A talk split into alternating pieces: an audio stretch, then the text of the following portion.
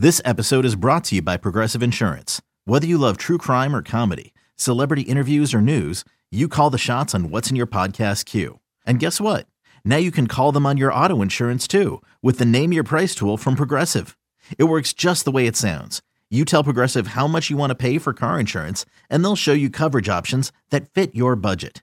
Get your quote today at progressive.com to join the over 28 million drivers who trust Progressive. Progressive Casualty Insurance Company and Affiliates. Price and coverage match limited by state law.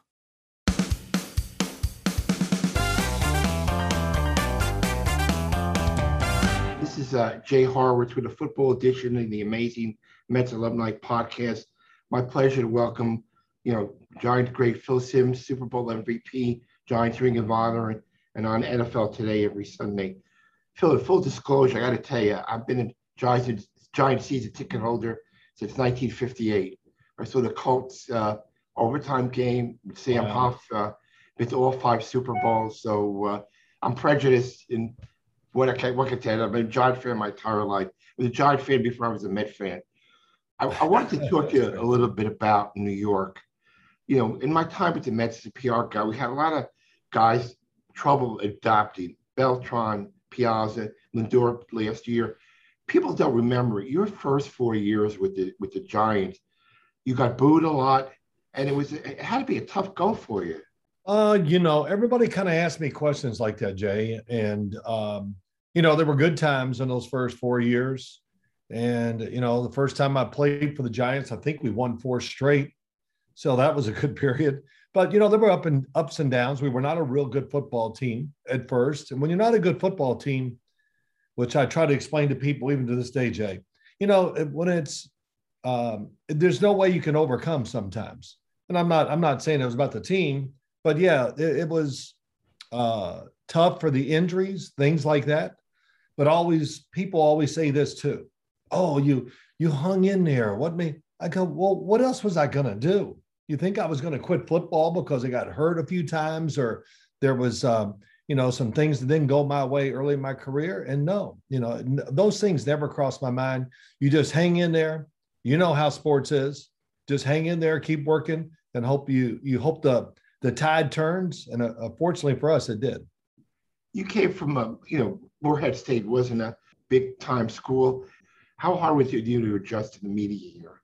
Uh, you know, uh, I get that too, and uh, it wasn't hard. I, I I say this all the time, and you know, people kind of look at me and go, "Oh, you're just." I go, "Wait, I have no agenda anymore. I'm not playing. I'm not working or trying to kiss up to the media." But I thought they overall, by easily, uh, overall, they were very fair. I had good relationships with a lot of guys, and you know, they asked me tough questions. I would answer them or try to, and yeah, it wasn't always like a perfect marriage, but you know, when a team and you're not playing well the team's losing, it's hard to be friendly to people asking you questions about it sometimes. But I thought the media was fair. And what I learned when I started doing games as a color analyst, I went around to some of these cities and I was like, oh my gosh, they're so critical of the football team, much more than I think that I ever saw the media do here in New York. So it's, uh, it, it just worked out well. You handle the media and just move on. I had to you, I never yelled, "We want Brunner," just so you know. I was not part of that. I, I never, I never did that. Well, they never yelled it for uh, when I was playing. Uh, so I didn't get that. You know, I got hurt. He came in, and then there was, you know, some um, battles there, and you know how those go. They're always predetermined. I love that. Oh, we're going to have a competition. No, you're not. Not in football. The quarterback position is always predetermined, and it takes almost a miracle to turn that around. We saw it with a few QB battles even this year uh, in the NFL. I know who's going to win the job but we're going to go through the semantics because that's what we do. And yeah, um, but I think you know, and I know that those things are, they've already got ideas in the back of their head and it's hard to change them. So, what would be your advice whether it's a baseball player, or a football player, basketball player coming into the New New York market? I think you touched on it briefly. What you know, what would be your advice? Well, look, it's exciting. I mean, you want attention. You you know, you want you always wanted to be a pro, and you get to New York. I don't care what franchise it is, baseball or anything. Um, you know, it there's going to be a big focus on you, and you know, players love that. You know, especially nowadays, Jay. players want to be on the stage. They want it to be about them. And my advice, you know, I think it's tougher for some of these teams, the Yankees, the Mets. You know, we all live in out in the suburbs with the New York Giants and the Jets. And I think living in the city or different atmospheres, that might make it a little tougher. But my advice is, you know, just don't worry about the press. In other words, respect them. Go ahead and answer their questions, even though it's really hard a lot of times. But when it turns good, it's really good. So it's um, can't have thin skin, and and definitely don't let it affect your play because somebody's writing bad things about you. So I want to touch on two games in '86. Do you remember the Monday night game? I think you were playing the Redskins, and I spoke to Sean Landeta about this. Maybe I got my story screwed up. In the middle of the game, the crowd was going crazy. Yes. And, and you don't remember what it was, it was actually for the what was going on with the Mets game? Uh, no, I knew it was, you know, uh, like in the middle of nothing going on for our game, I could hear woo, all this noise. And I went, even when I was on the field once, they made I said, Oh, the Met game. That's what they're listening to. So they're listening to the game on their radios. I think a lot of people were uh, getting updates or whatever. And we're playing the Monday night game. But yes, I knew what it was about. And, you know, it was kind of cool, really. Do you have time to watch your baseball these days, Phil, or are you just engrossed with the, with the football stuff now? Yeah, football. Uh, you know, Jay, I grew up playing baseball. I come from a baseball family. My dad loved baseball. Uh, my brothers all played. Uh, we were all good players. When I told my dad, I think it was right before my junior year in college, I played a lot of summer baseball and a really terrific competition, ex pros, a lot of college guys, and everything like that. And I told him, I said, you know, Dad, I, I, I'm going to stop. I, I just can't do all this. I'm working full time, eight hours a day. I'm trying to train for football. I'm going to baseball games at night. I said, it, it's just, and I'm not playing the way I want anymore because I'm just not looking at baseball. And it, it upset my dad because he wanted me to keep playing. He wanted me to play baseball. And, but I kind of knew after my sophomore year in college, I said, this baseball thing is tough. And as much as I loved it growing up, I knew my chances of being a pro were better in football.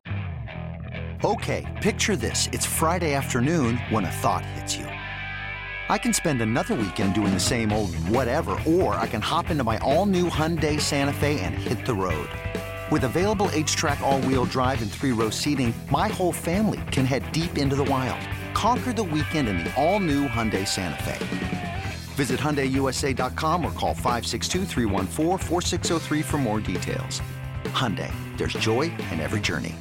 Phil, do you see a little uh, Bill Parcells and Buck Showalter at all? I got to know Bill a little bit. He's a huge baseball fan. Yeah. We went down to Jupiter, and he was always just to talk. He wanted to talk baseball more than football. Do you see any between the two of them, uh, Parcells and Buck at all? Yeah, well, yeah, I think so. I mean, there's just a toughness to them, and you know, all that. I think it translates to the team, just the way they act. And when you know the coach or the manager, Buck Showalter, you know he's on top of the game, and you know he's there to help you win games, to make you better, all those things.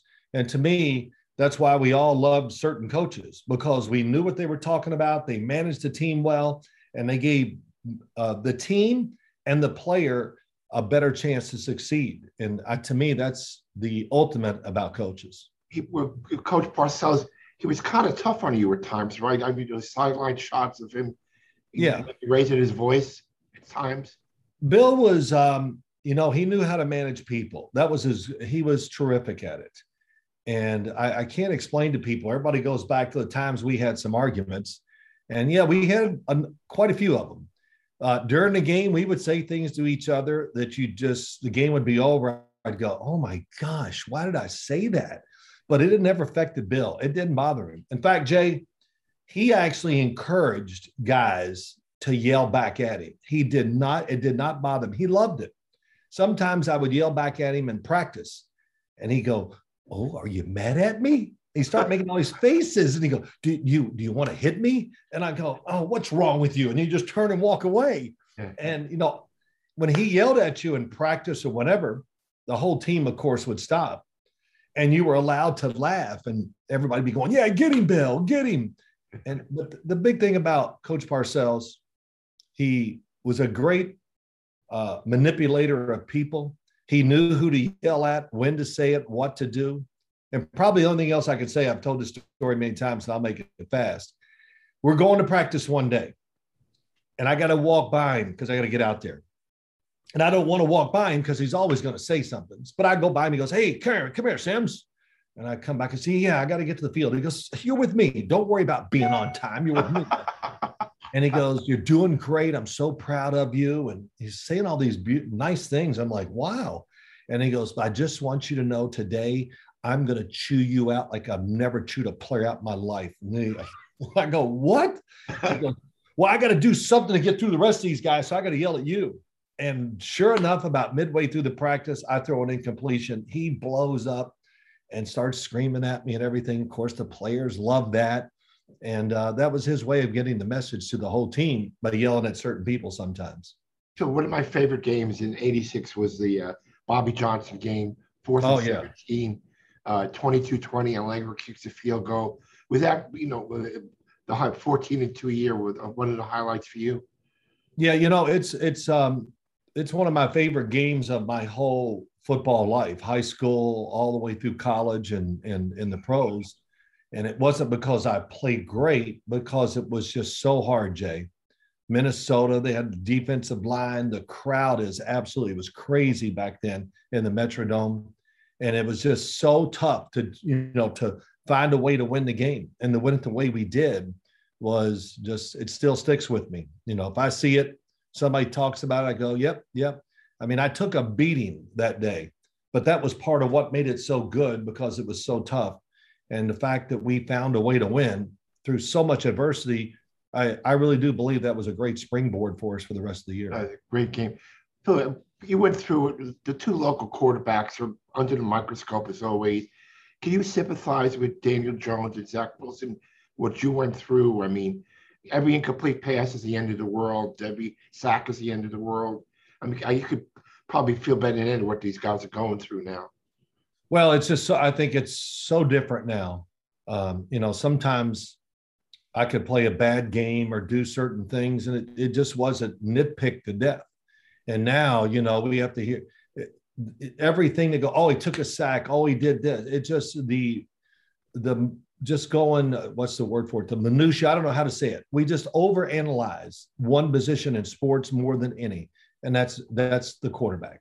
So yeah, I do have a little sympathy for him, but also I always put these messages in the paper when reporters call me. Hey, it, it's a tough business. It's a tough game. All professional sports are tough, and there's going to be down moments. But you know, you, the big thing is never let never let your mind defeat your body, and that's that's easy to say, hard to do. And sometimes when it was rough for me, you know, even Coach Parcells would say, "Hey Simms, don't worry about it. Just if you don't throw two interceptions, you're not trying hard enough. Let it go and you know just play loose and free. It's easy to say, but to get that mindset for these young quarterbacks with the Giants and the Jets, I know it's tough, but did you think it was going to be easy? And I know the answer is no. Speaking of not when you know, I'm with Pasadena 22 25, 88%. Look at that. that's another got to be one of the other highlights, right? Yeah, it was. You know, it's really interesting. It's almost like a baseball. I I threw the ball differently that day, and I probably ever threw it my whole career. I didn't overthrow. I was throwing it soft, all this stuff, and I think so much of it had to do with the fact that we played in so many cold, windy, bad weather games. To be in California and practice, I was like, this is not fair. These quarterbacks that are playing this out here in this grass fields and this great weather it's just so much easier. I don't know. It just was really an interesting game psychologically for me.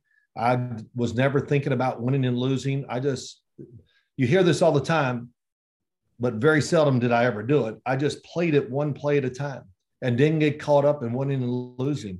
And I honestly did not know when the game was over, getting towards the end, they put my stats up on the board. I went, oh, wow, okay. And then I actually go, well, where were the three incompletions? I actually did that when it was when I knew I wasn't going to go back in the game. I saw it and I said, "Who did I throw an incompletion to?" And then I went, "Dang, we we could have hit them all. They had a chance to hit those too." But um, it was a great day, and of course, Jay, that's why you're talking to me right now, and it changed my life. It changed my family's life, And um, you know, of course, I'll never forget it. You've got to be proud of your son. Chris is a broadcaster on another network. Do you right. talk a lot? Do you advise him what to do, or or we can let, let him be by himself? Uh, he's kind of done it by himself. I mean, we, uh, you know, people always, some of friends of mine that come around, and my son Matt, who played some years with the Jets, played with who else? He was in Buffalo, he was in Atlanta, he was a what, whatever. But we're all around. We talk football or sports the whole time. And somebody was there with us many times. They go, Do you guys just do this every time? I go, um, Yeah, I think we do because we all love all sports. We follow as much as we can everything, but we all love football. And Christopher, my son, do I kind of advise him? No, I probably never did. He's just got a mind of his own. And people say, hey, you know, Christopher, and I just go, I'm sorry. I apologize. just, and I, they laughed. Oh, no, he didn't say anything, but he's got a mind of his own. He's very, um, he studies the game really hard. He never says nothing where he doesn't know the answer. And that's kind of what I do too. That's why people go, you know, Jay, I'm sorry to go so long, but people go, what do you do during the week? And I just say, I, before we talk today, I was watching the Miami Dolphins and the Cincinnati Bengals because I want to see what Cincinnati and Miami are doing because I want to know. And when somebody asks me a question, I have the answer. It's only a kick, a jump, a block. It's only a serve. It's only a tackle, a run. It's only for the fans. After all, it's only pressure. You got this. Adidas. is it, is it hard not to root for the Giants within the studio or, or you know 15 years with one team with the Maras and everything? Is it do you do it quietly or openly? No, I yell because you know we're not we're not on camera. Oh, everybody, my God, because everybody in there just about is a Giant fan or a Jet fan, and I'm just listen. I root for the Jets too. You know, I just I want to see them both these teams do well. It's just fun to be around, even going out in public when they play well. Even though I'm not playing, it makes it better for me. Look, I guess it's the first time we really met off the football field when you were doing uh, sports for CBS TV, right? How, how many years ago was that? Oh, for CBS. What was after my the, when I did it after I retired? Is yeah, yeah, yeah. Well, I was with uh, CBS. I did um, a did local show. Eleven o'clock news a couple times. No, I think I tried out for it once. I thought, well, maybe my career's over. I'll be a sports anchor, and I went in and did it. And the guy who was running the audition and everything, we looked at each other. I said, "Yep, this is not going to work." it was really hard. I'd never done anything like that. So uh, I got one funny story. You met a good friend of mine you were shopping at the farmers market a long time ago. She right. recognized you, and you you helped her pick out some food. And I just wanted to tell you, she never forgets to, you know, uh, she you're very kind to her. So oh, well, that's nice. It's been a thrill for me, Phil, and anything you need from us over here, give us a call. And thank okay. you for your time. Well, Jay, I want to say this too. Of course, I read your name in the paper. You do a great job and all that, and uh, everybody knows you. You're a terrific guy. I might old agent I had my first through my career, whatever, David Fishof. I think you were oh, very good friends with him. Yeah. yeah. David was a great dude. So he was always talking about you too. And um, I just love the way you've handled yourself and congratulate you on, a, on I'm old, Phil. You're what? 42 years I've been with the Mets. Oh my gosh. I know. Well, well my mom by my mitzvah age, you know. yeah, that's great. Well, well, you've done a great job and hanging. Nothing like being involved. Yeah, I appreciate it, Phil. Thank you for your time.